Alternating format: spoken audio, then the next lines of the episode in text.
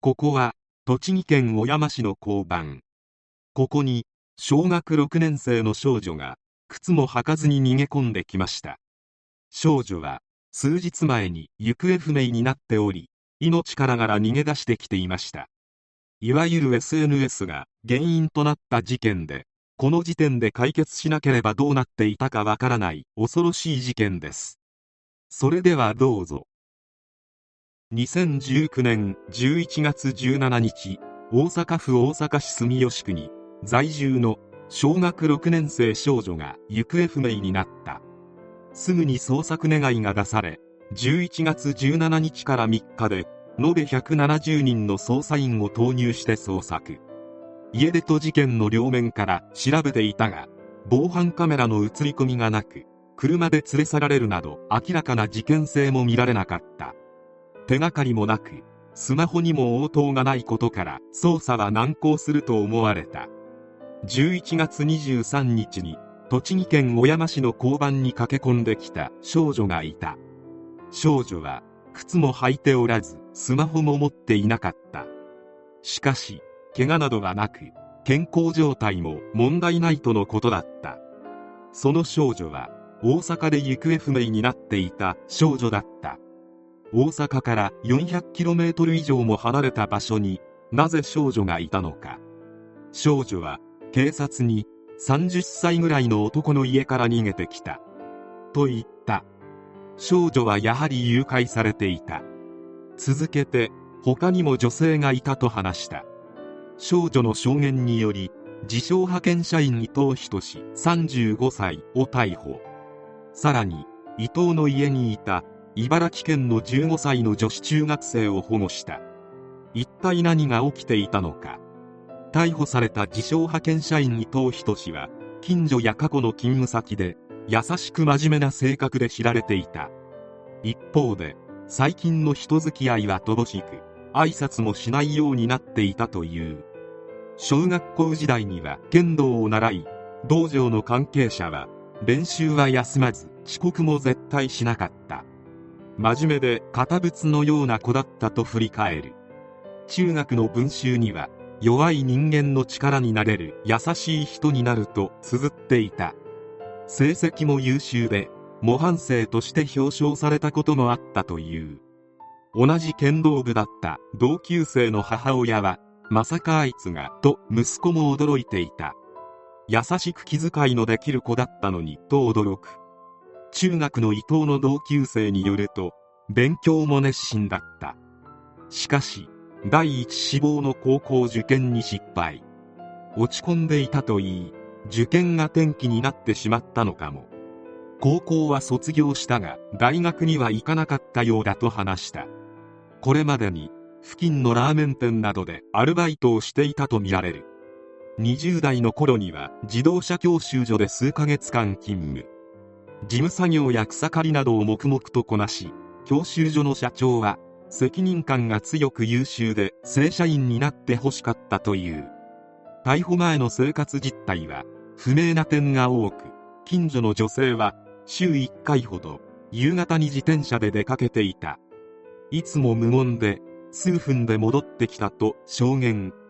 そんな伊藤だったが寂しさを紛らわすためかツイッターで闇ついしている女性をリサーチ。嫌なことばっかり。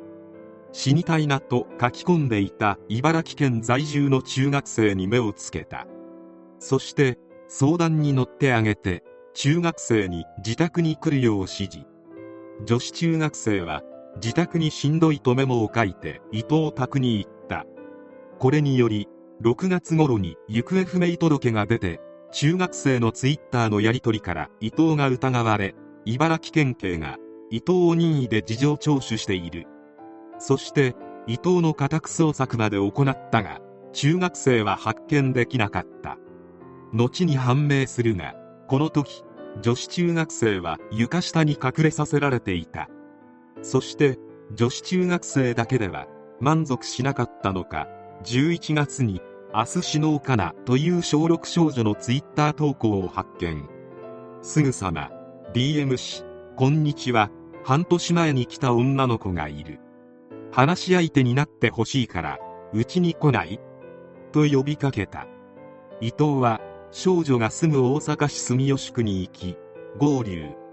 大阪メトロ御堂筋線我孫子駅から在来線を乗り継ぎ JR 水戸線小田林駅まで移動。そこから約2.5キロ離れた茨城県結城市の伊藤宅に連れ込んだ。つくなり伊藤は少女のスマホを取り上げ SIM カードを取り出しスマホは使うなと命令。また靴も取り上げられ1日1食風呂も2日に1回しかさせてくれなかった。抵抗はできなかった。というのも伊藤宅に着いた際鉄砲の弾のようなものを見せられて脅されていたからである。しかし少女は隙を見て脱出。靴を取り上げられていたため靴下のまま外を出た。おまけにその日は雨。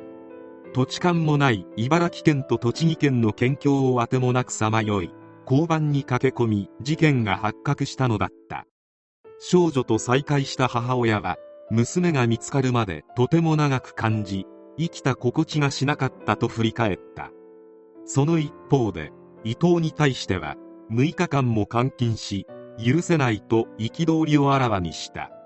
母親は大阪府警本部で女児と再会。当初女児は少し戸惑った様子だったが母親が抱きしめると二人で涙を流した。お腹空いてない？どこか怪我していない？と声をかけると少女は大丈夫だよと答えお菓子を食べている時は笑顔も見せた。ただ靴を履かずに歩いたためか足を引きずるなど痛そうな様子だったという。母親によると少女がスマホを使い始めたのは1年ほど前から。少女の了解を得て SNS でのやり取りなどを月に23回チェックしていたが特に不審な様子はなかったという。母親は少女が伊藤と栃木に向かったことについて警戒心が強い子なのでなぜついていってしまったのか不思議でたまらないと話した。また伊藤が未成年の子を無断で連れて行ったことは許せないと声を震わせた。中学生少女も親と再会でき父親は娘が無事に帰ってきて安心しました。今からは家族での時間を大切にしてまいりたいので今後はそっとしていただけるようお願いいたしますとコメントした。伊藤仁の論告求刑公判で検察側は計画性が高く謝罪もない。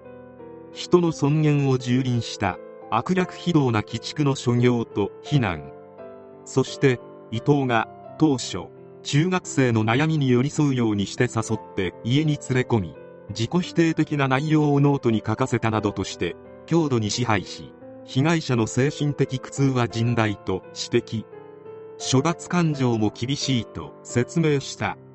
少女をさらったのは同世代の中学生を利用しており犯行は極めて卑劣。同種事案でも相当に悪質と糾弾。懲役24年を求刑した。弁護側は被害者2人に自決の動機があり自宅に迎えたのはさらう行為だったとしても生命に対する緊急避難に当たるとし中学生とは真剣な交際だったと主張。伊藤自身も少女たちには最善を尽くしたと自らの正当性を訴え弁護側は無罪を主張し決心した。裁判長は還元を用いて被害者を誘い出し自宅に寝泊まりさせたことは誘拐に当たると弁護側の主張を退けた。少女については自宅へ誘う際に防犯カメラの追跡を避けるため変装が理想と伝えるなど危険を案じた行動としては不自然。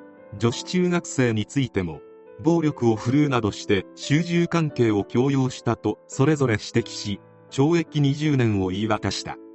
人の命を奪ってこそいないがそれと同等の懲役を下されているところを見ると表には出ていないようなことはしていたのであろう。伊藤自身は命を救うための行動だったと言いつつも女子中学生に人には見せられないような写真を撮影していたり一通り最低な行為はしていたようである。怖いのは伊藤が最後まで無罪を主張していたことである。伊藤は自分は間違っていないと思ったまま20年間刑務所にいることとなれば出所した頃に更生できているか疑問が残る。自分は正義だと思っている人間ほど怖いものはない。心を病んで SNS で投稿したい気持ちはわからなくはないがそれを狙っている伊藤のようなハイエナがわんさかいる。最悪の事態にならないよう特に子供のスマホ使用は目を光らせておきたいものである。